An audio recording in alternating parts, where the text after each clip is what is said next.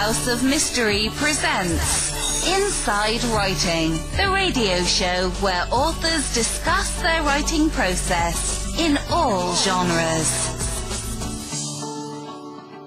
Welcome back into the House of Mystery. I'm Al Warren, Mr. Dave Martino. Put down his cocktail and he's ready to talk. I am ready. You're ready to talk. now we've got um, a writer, and now um, she's living in France, and she's Scottish, and her, her book is called "Mum's the Word," and uh, we've got Lorraine Turnbull. So welcome, Lorraine. Thank you very much, Alan. It's great to be here. And hello, David. Hello, hello. So listen, I, you know we, we've been talking before the show, and and you seem like such a nice lady. And then when we go into the book, um, the, the you know, "Mum's the Word," and we start talking, it's about uh, you know this this woman that murders her her uh, abusive husband and feeds him to the pigs. So like, where where did that come from? Well, now, I have to go back in time now. Uh, I'm a lady of a certain age, obviously. And a long time ago in the past, uh, I used to be a police officer. Um, in what was then Strathclyde Police and is now part of Police Scotland. And in my time in the police, uh, I was at, actually physically at, 26 murders within a five year period. Now, working in that kind of environment, and it, it really was quite rough, great fun when you're young and you're not married and you don't have responsibilities, because every day was an adventure, and it's obviously just stuck with me. And they always say, write about what you know, and murder comes very easily for me to write. Yeah. How many husbands have you had?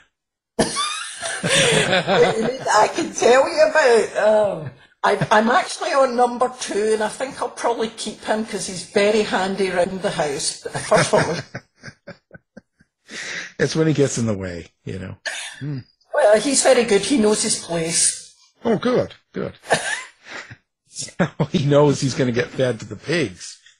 Well, we don't have any pigs. We have sheep here. Um, and obviously they're herbivores, so he's quite safe. But, uh, you know, if he oversteps the mark, I can think of one or two ways that I could probably do him in permanently and not be caught. Wonderful. you have to write about that too, then, right? Oh, yeah. You know, be really good. Now, I, so when you moved to France, um, so a lot of your writing you've done there, right? Most of my writing has been done here.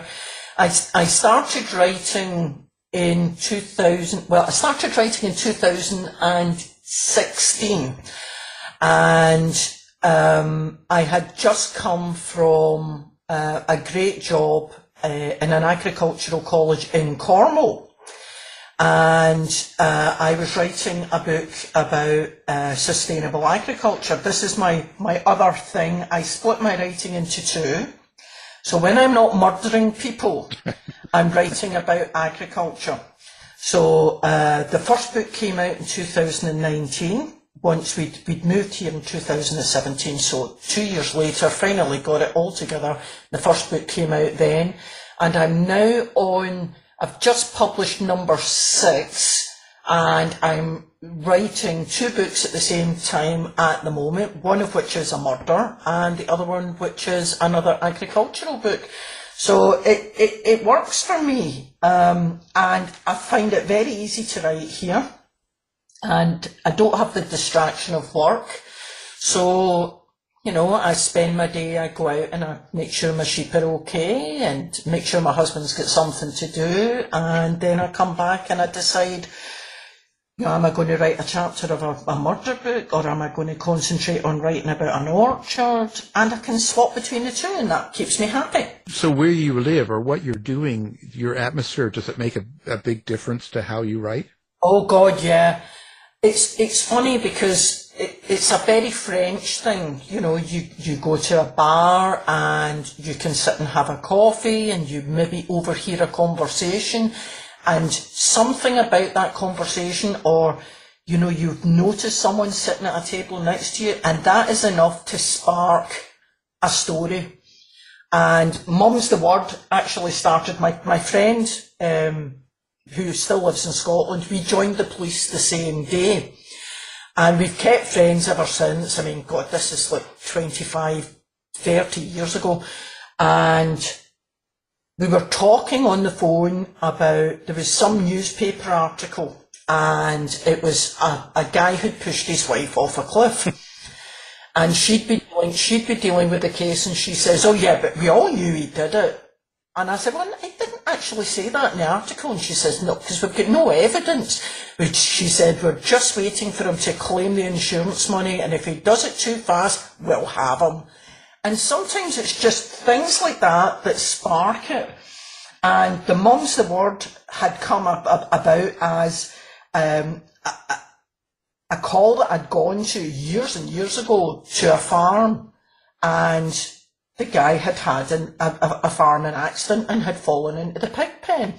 And pigs aren't herbivores, they will eat anything, they are omnivores, they will eat anything. And unfortunately, they had quite a nice meal on this guy, so I had to put it into the book. So, um, it's, it's, yeah, you're laughing, it's that. no, it's kind of funny, but, uh, so, it's it's uh, why do you think you write about murder then? Like, what what is it just because of uh, your police experience? I I think part of it is the police experience. Obviously, it's not a police procedural. This book is not. It's not really gory. It's a cosy crime. It's not a mystery. Well, it's not a straightforward mystery. I tell you who the murderer is in the very first page of the book. But the mystery is does she get away with it? Now, this is the thing for me. I love to do twisty characters and twisty settings and you know, just when you think you've got your head round oh, the way that this character is, I like to just give it a little twist and you think, oh, I never saw that coming. And it's, there's a bit of humour there and obviously I'm from Glasgow so the, the humour in the book is very much a dry Glaswegian humour. Now, some people like it, some people love it. For some people, it's not their thing, but I like to think that I write a quite well-rounded story and I've had a lot of praise for it, so I'm just going to continue to write these sort of books. And I think for me, to, to write really strong characters, especially when they seem to be getting away with it, seems to be a thing that really tickles me when I'm writing. So this is what I want to do. Well, do, do you think you need um, comedic timing? Help, psychological yeah, that's, I know I do. do, do, you think you need uh, comedic timing to create humorous prose, uh, kind of like a comedian, uh, a stand-up comedian needs that when, when they're telling a joke on stage? I think so, but I think the way that you write also leads, you can see something coming and you're building up towards something and the reader doesn't always know um, what you're building up to. But I like to pepper the humour through. I mean, death, death is a serious subject and, you know, I, in a way, I don't really want to glorify murder and have, you know, all the, all the disgruntled wives out there thinking, oh, I'll just buy this book and it's a, a, a, basically a prescription of how to, how to commit the perfect murder. That's not what it's about. A lot of it is a kind of pressure release valve you know, they can commit the murder as this as this character has done along with the story and have a laugh and completely get where she's coming from as a character. But it doesn't mean that they're going to go out and do that. I mean, my son keeps saying to me, if dad ever disappears, and I'm like, relax, it's not going to happen. I'm keeping that book away from my wife. Yeah. it's, it, it's, it's, I mean, it's, it's amazing the feedback I've got and it's, I think the characters are the thing. You've got to have a story, but the characters are really important in any story. And if you can get your readers to invest in that character, you're, you're home and dry. But you've got to keep it going. And I'm very self-critical. I go back and I read things and I say, no, no, no, that's got to come out, or God, she would never do that. and I change things because I know it's not going to work, and if I can see through it, the reader can see through it. So I'm very, very heavily into editing, and I'll maybe go through 10, 12 edits before I'm happy to send it, you know, to, to, to get it out there. Yeah. Yeah. Well, it's important. It's important to get it right. Yeah. You know it, right? So, uh, how do you experience your characters? Like, what's your, what's your relationship with the characters you write? Well, when I, when I was writing Mum's the Word, I started to really kind of empathise with the main character, Ann-Marie. And I, I, I, there was a lot of kind of self-discovery and I was thinking, this is really like me, this is autobiographical. And then I thought, no, it's not. No, it's not. I would have never let a guy like that push me about in the first place. And then I think as you develop the character, sometimes they just take on a life of their own. I mean, I found this in the book that I'm writing at the moment. I'm, it, it's just changing and they take control and you're like, I don't want, who's this person? Who's, who's Marilyn Stone? Where did she come from? But she's written herself into this story and, and then there's this guy that turns up and I'm like, where did he come from? And sometimes that's a great thing in a book and you just think, right, okay, we're going to, we're going to go with it. And the point with Mum's the Word was that the mother of the main character ended up being quite a central you know, a, a role. And a lot of the feedback that I'd had from readers was, would you do a sequel all about her? And I thought, mm, don't know about that. I wouldn't have to, I wouldn't be able to do it as a murder. It would be, you know, two, fa- two sides of the family and mm, I don't know. But you never know how these things are going to go. And the characters, you, you have somebody in your mind's eye that you can visualise and that would be the, the physical representation of the character. But the character traits you can take from various folk that you meet, like someone you see at the bar, or your sister, or your daughter. I've written a lot about my daughter in this book, so. you know, but you've got to be careful. You've got to kind of change, change the names, protect the innocent. You know, make sure you don't get done for libel. But it's that's part of the joy of writing. Absolutely. Well, are you the type of writer that can hear your characters? Do you have an inner monologue? I'm just trying to find out if you're hearing voices. yeah, a lot of the time, and I can really see them when I'm typing it, and I type very fast. I, I, I tend to do uh, about 2,000 words a day and I go back and I read it through. So my, my, my working, I, I tend to work in the morning, and the plan is I sit down, I have my coffee, have my croissants, and then I sit and I think, right, today I'm going to do a chapter. That's rare. Um, but I'll get half a chapter done, and then the next day, the first thing I do is read through it, and that's when I start going back and editing. And it's really useful because not only am I editing, but it lets me pick up the story and I'm, I'm in the flow again. But all the time they're, they are, they are talking to me or they're in the background. I mean, the book that I'm writing at the moment has a swearing parrot in it. and all I can hear when I'm typing is Billy the parrot swearing his head off. And I'm there with the main character going, for God's sake, Billy, will you shut up? Do, do, do you find yourself um, waking up in the middle of the night hearing voices and, you know, dirty shoes and a, and a shovel in your hand or something? No, but I do wake up sometimes in the middle of the night and I've had an idea and I keep paper and a pen next to the bed and I keep a Sudoku puzzle next to the bed as well. And if I can't sleep, if something's woken me up and it's on my mind, I'll write it down, but sometimes I have to sit and work through a Sudoku. So last night, I'd gone to bed early because I was really tired. So of course I woke up about 3am and did about 10 minutes of Sudoku and then I was thinking, how did he get the money in her bag? How, how did he get the money into her bag without her noticing it? And then five more minutes of Sudoku and I'm like, it was in the library and it just comes to you. So it's like, if I don't write it down, I can't remember. and you know, you picture these people, they have a, a, a, kind of thing going on, and when you're sleeping, it's acting it out.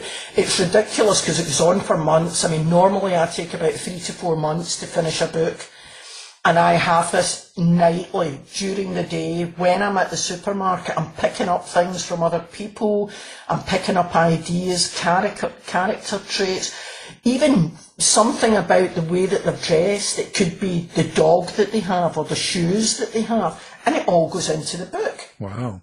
You, they don't let you drive, do they? yeah, but my husband hates it if, he, if we're driving. I mean, it's so funny because I'll say to him, "Could you do this thing, and would it work? Like, if if you if you had this thing in a ladder." He was talking about ladders last week, and I said, how high would a ladder have to be on the side of a house so that if you fell and hit a patio, you would die instantly? I have conversations like that all the time with him, with my friend who's just retired from the police, with my daughter-in-law, who is, uh, she's in the police down in Cambridgeshire, and I'll have this, you know, like because their system's different than it is in Scotland. So I'll say, you have fatal accident inquiries. If somebody dies suddenly, is it always a fatal accident inquiry? And she's like, I can't talk about this. And I'm going, oh, it's a general question. so you're still very romantic with the husband. Well, but it's it's funny. We have we, we have a very we have a very good relationship. We've been married now nearly nineteen years. I do not know how he puts up with me. He never reads any of my stuff. He says he doesn't need to read it because I talk about it all the time. Yeah, he doesn't want to know. yeah. So uh, why did you uh, join the police? Was that is there a particular reason and and why you liked policing? God, money. Money, that was it. Money. Yeah. Before I joined the police, I was uh, a library assistant, and um, God, what age was I? I was 27 when I applied, and I was 28. I was quite old to go in as a new recruit. Everyone else who joined was a, a lot younger. I think my friend Joyce was about three years younger. I was one of the oldest ones there, but it was purely money. And um, I remember talking to my mum about it, and I'd said, you know, and she was like, "Oh, it's so dangerous," and I'm like, "Yeah, but it's so well paid. I'm getting double the salary." Um, and it was great and I never looked back. Every single day was different. You were mixing with all sorts of people. I mean, like, without putting too blunt a, a phrase on it, you were meeting with pure scum of the earth. Uh, and then on the other hand, really sort of famous, quite rich people. Um, and you never knew what you were going to be doing from one day to the next. And I absolutely loved it. And I was getting paid what to me was an absolute fortune. So yeah. When you're when you're writing and stuff like that, um, how how was it with the pandemic being that um, atmosphere means so much to oh, you? Did it sort of get in the way? Yeah, I found that very hard. I mean, we were we were here, and I I have a big garden, and even we we were we were really kind of at first it was uh, you can go to the supermarkets and you can go to the shops, uh, but you have to fill out a form and it's a timed form. I was like, right, okay. If you want to go for a walk outside your own property, you can't go more than a kilometre and it has to be timed. I found that incredibly hard. And I've got to say my husband was brilliant, so we used, we had a kind of pattern of things that we did. And we went out for a walk in the morning and then we went out for a walk in the evening. And during the day, I used to spend most of my time in the garden. Um, but it was, God, it was so hard. And I brought out, during the pandemic, I brought out two books a year because my escape was through my writing.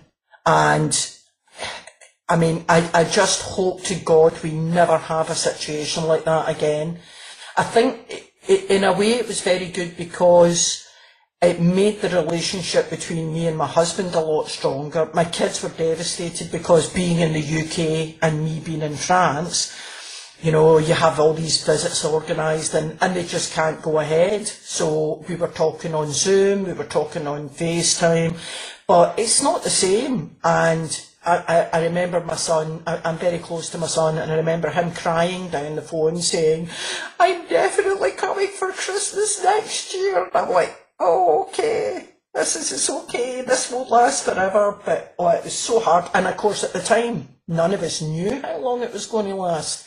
So I channeled everything, all my anger and my, my, my frustration into writing. So um, I brought out two books and I just concentrated on that and set myself a little goal trying to learn something new every week. So I would learn about Amazon ads or I would learn how to use Canva. Uh, I would try and practice my French.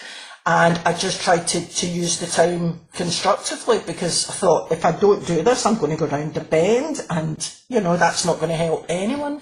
But, oh God, let's just hope we never have another thing like that ever again. Yeah, hopefully not. Hopefully it's another hundred years, you know, so we don't have to worry about it. But as long as I'm dead, I don't care. Yeah. They'll bring you back just for it. No, no, no, yeah. no resurrecting the dead.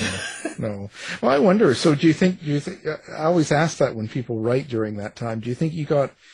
Uh, you think that um, your writing would be darker, being that you're channeling some of the anger and frustration? No, in fact, um, I, I was very, I was very kind of upbeat. I tend to be quite a positive person and I don't tend to see difficulties. I see opportunities. So I thought, I've got all this time. Uh, I brought out a book about how, how to go about living in France. It's called How to Live the Good Life in France. And I thought, right, it's been out a year. I'll do a new edition. So I, I went all the way through it and updated it, updated the links, uh, changed a couple of chapters, and I brought out the second edition. So that was good. That was a good thing to do. Uh, and then um, wrote another book. Can't remember which one that was. And then uh, started writing Murder at the Moulin which it's not as funny. There's some there's some nice comic touches in it, but it was mainly about France, so that was quite nice to do.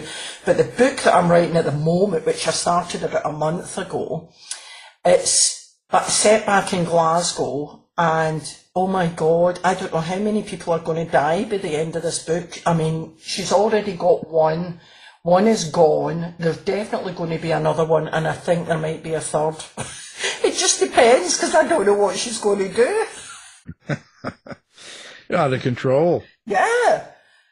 But see, she's she's looking at it as she doesn't care. She's got terminal cancer, and that could be a really depressing thing to write about. But you know, I've I've when you get to my age, we all know people who have passed, and you know, I've had friends who have died of cancer. I've got a friend who's dying of cancer at the moment, and she is the most positive person I've ever met.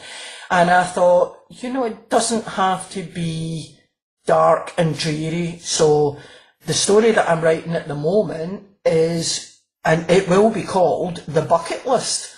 And she has a bucket list that she wants to achieve before she pops her clogs. And a couple of things on the bucket list are people that she wants to knock off. And I thought, well, why not? Well, that says it all. yeah.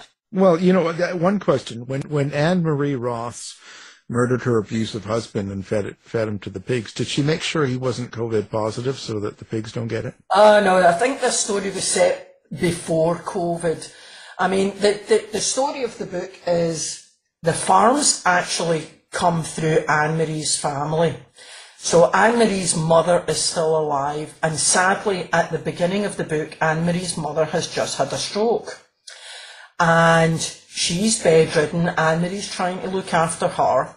The husband thinks that, you know, farming is just so difficult, he doesn't want to do it anymore. He's had an offer on the farm, even though it's not his to sell, he's had an offer on the farm to be sold for building houses on. So everything comes out in the wash. She overhears a conversation, and that is when she decides, you know, he's got to go. I've put up with him for all this amount of time. He's treated me so badly. And um, her temper just breaks and she's worked out how to do it without getting caught. And you think, well, that's it. She's whacked him over the back of the head with a skillet, thrown his body to the pigs, chucked on a big bucket full of pig nuts, and the pigs are munching away. She's phoned the police and reported it as a tragic accident. And the police come and think, gosh, you know, poor woman, you know, look what she's, and her mother's upstairs in bed. And, and then it starts to come out. Then you find out, you know, it's not been quite as cut and dried as she thinks. She thinks she's done this, nobody's heard it, nobody's seen it. Not the case. And you've just, this is where the mystery comes in. You know, things start to unfold and you think, oh my God, is she going to get away with this? Is she going to end up going to jail? You know, what is happening? And it, it's the, the character, you start to invest in the character. Now, I have to say, the abusive husband is not the only person to die in the book. Mm. They start to take on a life of their own, as these things do. And, you know, sadly, another couple of guys die. And I was telling my brother, and he said, why is it all guys that die? And I went, they deserved it. And he went, well, you write another book, are you going to make the women die? And I went, well, I don't know, I might do that. well, as long as it's not the local radio guys, you know. Yeah. No, no, no. No. although, although, I mean, it's, I went to a radio interview in North Devon and it was at 10 o'clock at night, and it wasn't that far away from where I lived in Cornwall, so I drove up, nice drive, up beside the sea, went in to see this guy, so he was a smallholder like me, he had animals, we would get chatting, and I thought, you know you could murder him in here that no one would know. You just put a couple of, put one of these tapes on that they put on, you know, with the music that goes for 15 minutes and nobody talks, no one would know. Oh, there you go. There are opportunities everywhere. This is the thing. And, and it's just having that kind of possibly slightly warped mind that you can see opportunities everywhere. And I'm sure this has come because of the police. I'm sure it has. Yeah. Oh, yeah. so when someone picks up a book um, and reads it, like let's say "Mum's the Word," um, what do you hope that they take away from that book, or what do you hope that they get from that book? Well, I hope they enjoy the story. I hope they enjoy the writing. Now, Mum's the Word is set in West Central Scotland. And apart from the weather, it's beautiful. It's beautiful.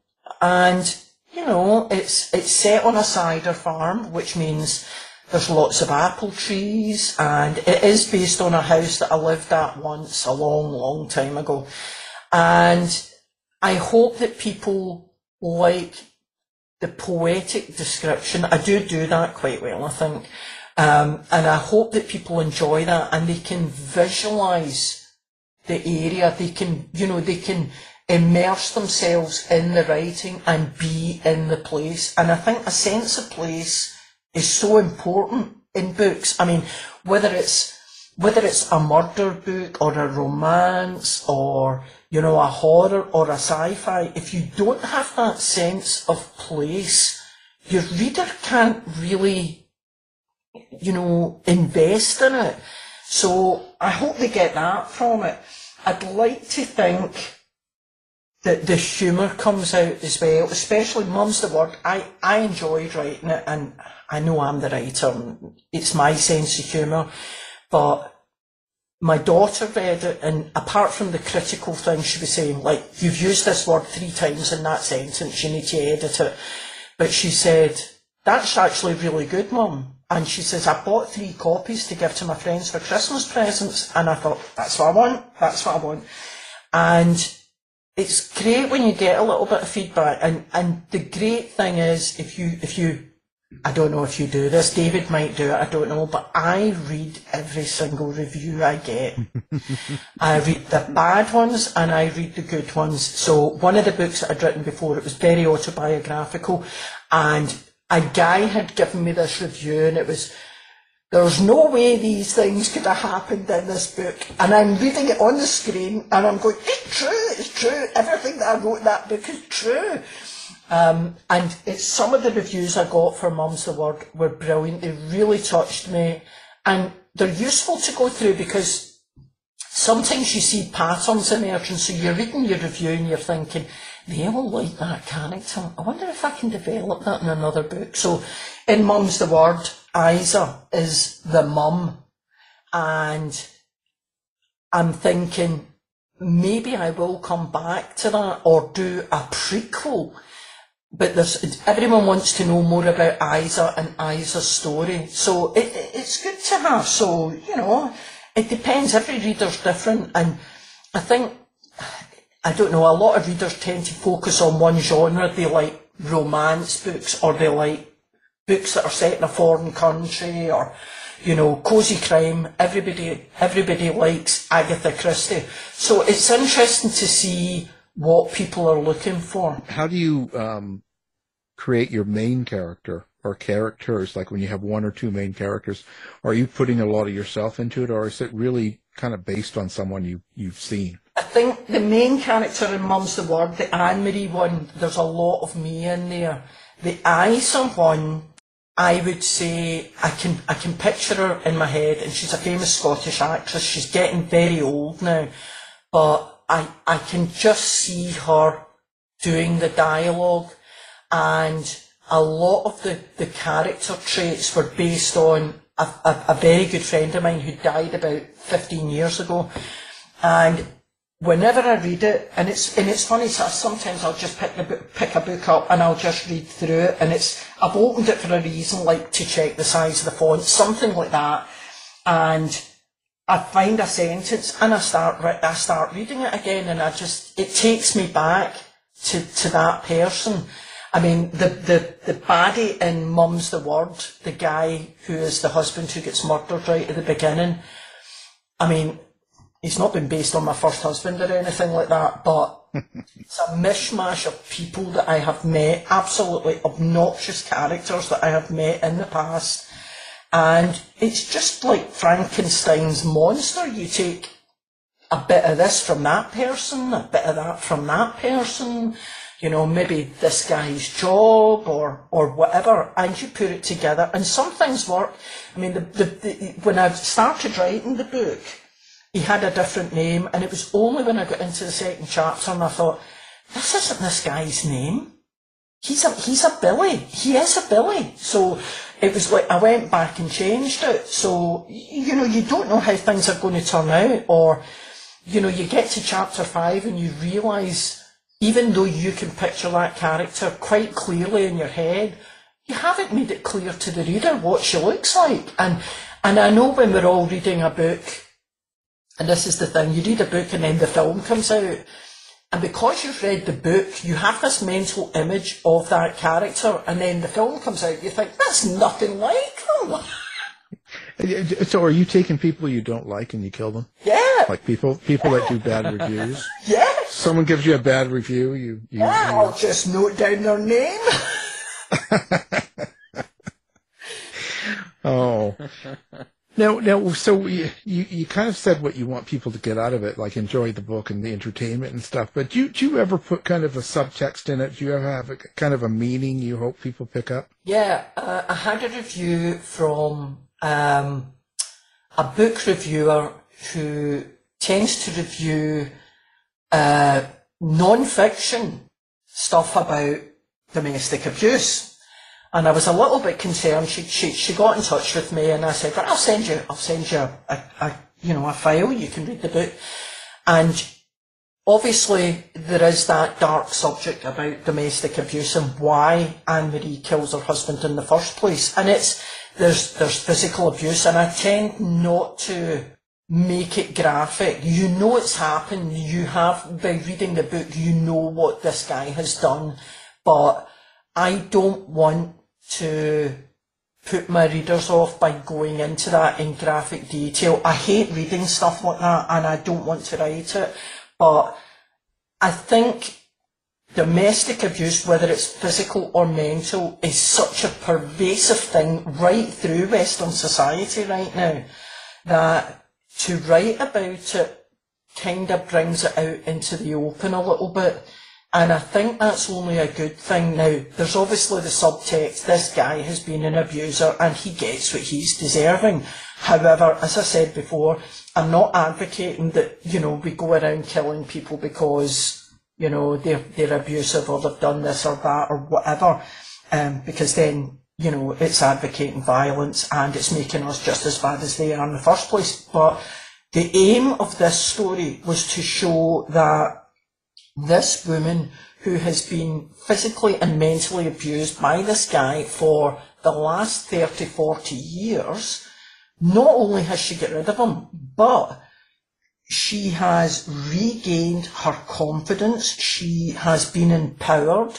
She starts to pick up her business again and make it work. Now, yes, it has all happened because she's killed the bloke, but, know, I wanted to try and show that you can recover from stuff like this and that it shouldn't be just swept under the carpet and kept quiet. I mean, in the book, her mother knows fine what has been going on in the house because she's been living in the house as well. And even though the abuse has been secret, she knows, she knows her daughter, she knows what's been going on. And without giving the game away, I'll just say that Isa tends to help her daughter in the book. So, you know, there is that subplot of domestic abuse. There's there's also the the subplot of women empowerment and I mean I used to work in an agricultural college perfectly, you know, I want to make sure that people understand that women can do the same kind of job as a guy. Okay, physically we're different, uh, but you know, you can you can use tools and machinery to help you do things that you probably couldn't physically do on your own. But there's an element of that in this, and it's it's just an empowerment of women I think, as well, is the subplot with this. And friendship. Um, Ann-Marie has really good friends and they all stick up for each other and their friendship bonds strengthen as the story goes on. So, and that's, that's a nice way to end the story. Um, that, you know, they've, they've, they've succumbed um, to things that have happened in their lives earlier on, but they've surmounted that and they've moved on and they have grown as, as characters. It's not like me at all, but that sounds very. Good. Well, you know, even though it's it, it's not written graphically, uh, when you when you're writing things that are dark, uh, do you need time to decompress between scenes and chapters, or can you can you move on? Yeah. Um, I think the, as I said, the, the first murder is committed on the very first page, and then it's the cleanup. It's the cleanup after it is gone into in, in, in a little bit of detail. And I went over and over and over that scene in my head, acting it out in my kitchen, seriously, for weeks. Um, because the whole point was to make it realistic that she got away with it and and sometimes you have to, it's like, it just gets so much and you think, I've got to leave this.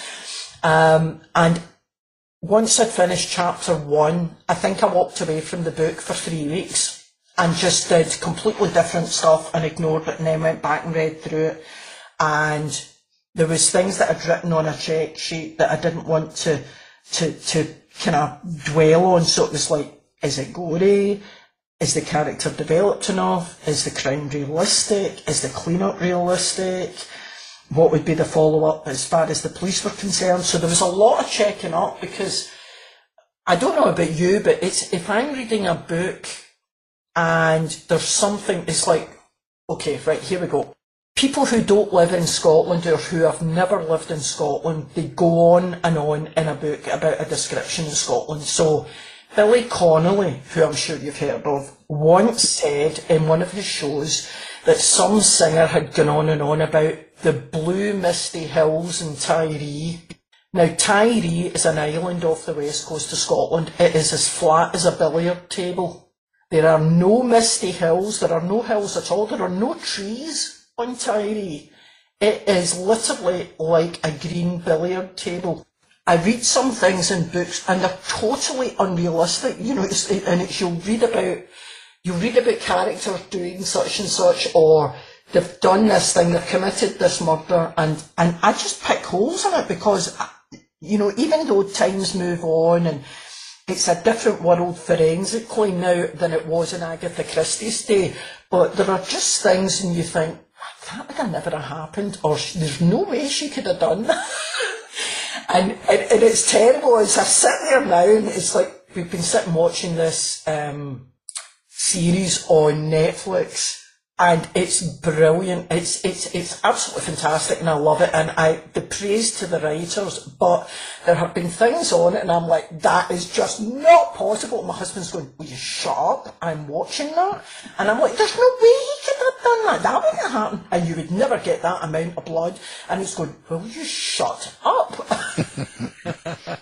Spoiling the show. Yeah, but you can't help it, and it's I mean, it's like when, when I talk to my friend, she says, who are you murdering this week? Because she was in the police and she's interested, and I'm saying, da, da, da. and she said, I'm going to send you this clipping from a paper, from the local paper, and see what you think of it, and then I'll read it, and then we'll chat about it, and she'll say, you know, it's really obvious, it's really obvious. and it's, it's, it's fantastic, but, uh, you know, it's, I think we have a grudging admiration and, and it's very funny when you're in the police. I was in the police for over five years. You get very hardened to things. They're not really real unless they've happened to someone who you know personally. Um, it's not really real, and it takes you a long time. When it's like when I left, it took me about three years to feel things like I would imagine a normal person, um, in parenthesis, they, they would feel about murder, death, you know, things like that. And it, it was like you would go to so many break-ins and, and it was nothing to you because you're just thinking, oh, I'm going to have to go for my break in 20 minutes and I just want to try and get a list of these things from this woman and blah, blah, blah. And, you, and this is the most devastating thing that's ever happened to this woman. She's never had her house broken into before. And you forget that. And it's the same with murders. When, when we joined the police, the very first thing we got when we were at police training school was a little booklet that you had to tick the box for every single different crime. So, like, um, murder, tick the box, being to murder you know, a drunk driver, tick the box, being a drunk driver. And we sat there at the end of six weeks, so we'd, we'd do the course and then you'd be sent back to wherever it was that you were stationed and you would do eight weeks out in the street doing your thing and then you would go back and, and it was like, it was like a, a game. You would say, I've had four murders and three drunk drivers. And they'd say, well, I've had six assaults and two stabbings. You know, and, and it means nothing. And I'm very aware of that in, the, in, in my writing that this is a huge thing for people because normal people don't come across murders every day. And, you, you know, it's, it's, it's trying to re-educate myself to write in a way that um, conveys the, the, the, the horror. I mean, poor Ann-Marie, she's killed her husband yeah, she's cold-bloodedly gone out there, whacked him in the back of the head. Uh, when he's been standing on a wall, he falls into the pig pen, and she goes in to finish him off. And and for someone reading that, that's quite shocking. But for me, as an ex-policewoman, that's everyday life. But I can't put that it, because it would be boring, it would be clinical, and I have to get into the character's head to portray a woman who has had a really boring life for her 40 years and has suddenly snapped and the anger and the rage and, and everything has built up and I have to convey that through my writing to the reader. But I want to do it and not have it like really gory and you know there's brains splattered everywhere.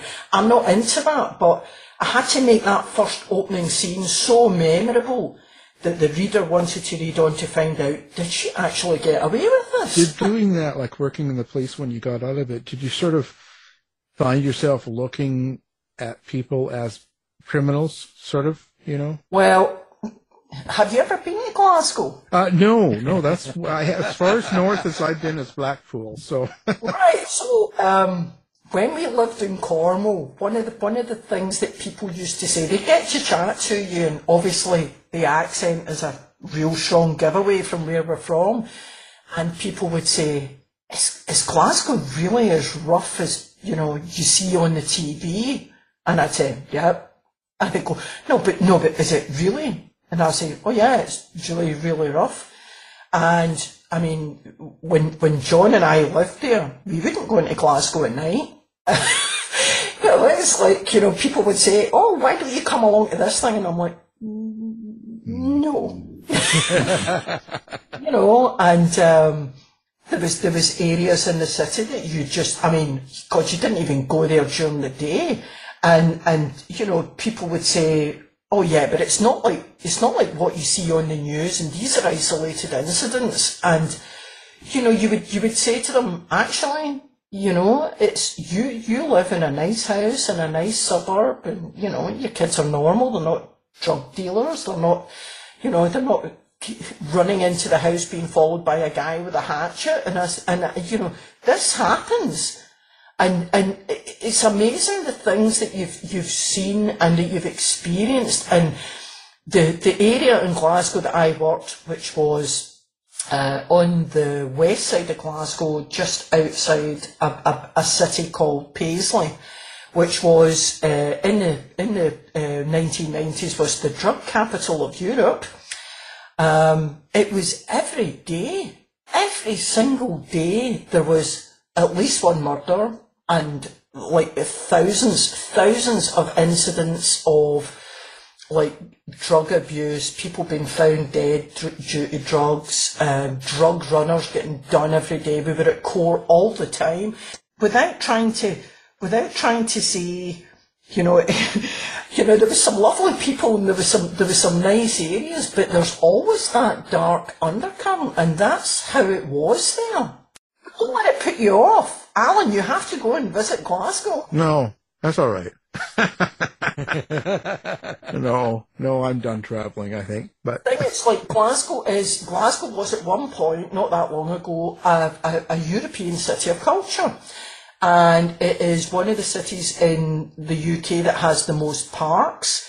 It has fantastic art galleries and beautiful architecture but there is this undercurrent, and it's just, and I don't think it'll ever go away. I think it will always be there. Now, I'm not always going to set all my, my, my murders in Glasgow, but it's really helpful because I like the Glaswegian humour. I like the characters that, that I, I know from, from my childhood uh, and I know the setting. I mean, I've set one murder in France, and it was lovely, but it's just not got that dark undercurrent. And I don't want to write the same as like Val McDermid or you know these other uh, writers who write about crime, and you can tell by the covers they're all there's loads of blood, it's really, really dark. I don't want to write dark. I, I don't want to do that. I want to still write murder, but I want to make it slightly cosier. Yeah, there's a murder, but it's more about the characters and there is a bit of humour in there. So sometimes it's quite dark humour, but that's just, I think, the way I am. So. Yeah, right about the happy part of murder. Yeah. so, so listen. So, um, now, do you have a website? Do you do social media? Where do people find Lorraine? Oh God, no. I do do Twitter, but I'm very political, so we won't go there. Uh, I mean, that's all right. Americans aren't political. oh God, oh, I'm really political. Really, I'm amazed I haven't been banned off Twitter yet. To be honest, uh, I do have a website now, which is uh, LorraineTurnbullAuthor.com. Uh, and that's just a new thing. I just started that in January because everyone kept saying, "Oh, you need to have a website." Uh, Facebook, I am Lorraine Turnbull author, and I do do Instagram, but I'm thinking of ditching that because I don't know. Instagram just doesn't really kind of do it for me. So the Twitter thing's more a kind of personal thing. I do tend to put stuff about my books, but Facebook, I, as I said before, I write either murder or I write agricultural, and I've got a big following Uh, in some of the, the farm groups and small holding groups on Facebook, and that's great. It keeps me sane. I go out in the morning, I pat my sheep, and you know they follow me around the field, and, and, and I love all that. But you know, I sit there and I think Frank Egan has to die. you know, and then it's like it has to be really quite bad. It has to be something that he deserves because he's so bad. so it's it's it, it, it is funny and it's like and I and I do put things on social media and people are great. It's like I'll I'll put little cryptic things like who's been on a cruise and then someone will private message me and say you can't put them off you can't bump them off the back of a boat because they've got cameras now and I'm like oh okay so and then they'll they'll suggest something else and then somebody will say something and it twigs an idea and then I'll go off and I'll research like taxine poisoning you know and it, it, and it's great it is absolutely fantastic but you know, it's it's. I love that. I, I do love it, and and I like to think that the people that I murder all deserve to die, and I'm really doing folk this kind of subconscious favour. I mean, everyone has a bad time. I mean, my husband today decided to take all the worktops out my kitchen when I was trying to do a really crucial bit of writing in chapter four of the, the book that I'm working on. And my God, he was hammering and sawing, and I, I don't know what he was doing. And I kept saying, "Look, I'm trying to work." And he says, "No, no, no. I've started this now. I have to finish it. I'm taking all these worktops up." And I'm like, "I'm trying to work. I can't think. There's too much noise." So of course I'm sitting there and I'm thinking, "I've got this Frank Egan, blah blah blah," and then all I can hear is the drill, and I'm thinking, "Do you know? One of these days, I am absolutely going to kill him." And we've all been there. There are things that either our kids or, you know, a member of the family. Christmas is a great time. My God, how nobody gets killed at Christmas, I do not know. There is so much family tension and everyone's trying to be nice and we're all on our best behaviour and then, of course, you know, a couple of drinks get poured and then people say things and then, you know, it's everyone ends up going home at the end of the night saying, you know, God, your brother's such a jerk. And I'm like, Christ, she is so up herself. Where does she get off? And, you know, and you're thinking, for me to write about how to bump someone off, it could be just that little pressure release for someone who hates their husband or, you know, thinks that their husband's treated them really badly. And if they can live through the character in the book and kill that person and then they put the book down and they move on with their life. And you know they've had a bit of a giggle and it's been a good story. But it's it's it's someone who has you know maybe empathized with how they're feeling because they're you know they're looking at the woman they're going my husband treats me exactly like poor Ann-Marie. I can completely understand why she whacked him you know? And this is why I write the way I, I write. And I hope I do hope people get it. It's, and it's very difficult um, because I think British writers, and, and I even see it within Britain, English writers write differently from Scottish writers. I mean, we're a lot more brutal, and I think we're a lot more spare in our description and, and in our stories than the English are. But American American crime books are completely different. I mean, I've I've read a couple, and I've had to stop and reread a whole chapter because you know it's some of the some of the plots are quite far fetched to be honest.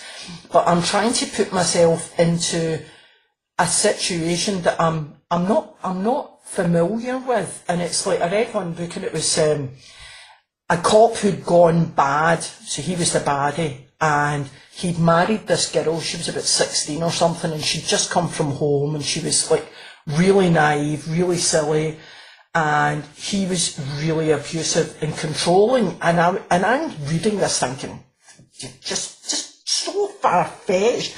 But I thought, no, it's in America. It's different. They have a different way of, you know, living, and and even in America, there's you know, there's different things from like in the south and in the north and in cities and in the countryside. And I think I think that's important. I don't know how many American readers would really connect with Mum's the Word, apart from the, the Glaswegianisms and, and things. I don't know if they would really connect with that. Hmm, you'd be surprised. You never know. Yeah. You never know. Well, this has been a pleasure. We're kind of out of time here, so I've got to wrap her up. But uh, we've learned a lot. We learned to stay away from uh, Glasgow, and and we learned, you know, never to marry a woman with pigs. And there's all sorts of things we've got here now. So we will remember this. So now the book we're talking about is Mum's the Word. Yeah. Our guest is the author of that, Lorraine Turnbull. So thank you for being here. Uh, Alan, it's been an absolute pleasure. Thank you so much for having me. Thanks, Lorraine. You've been listening to the House of Mystery radio show. To find out more about our guests, hosts, or show, go to www.houseofmystery.com. Show's over for now. Was it as good for you as it was for me? Well, good night. This has been a production of Something Weird Media. I'll be back.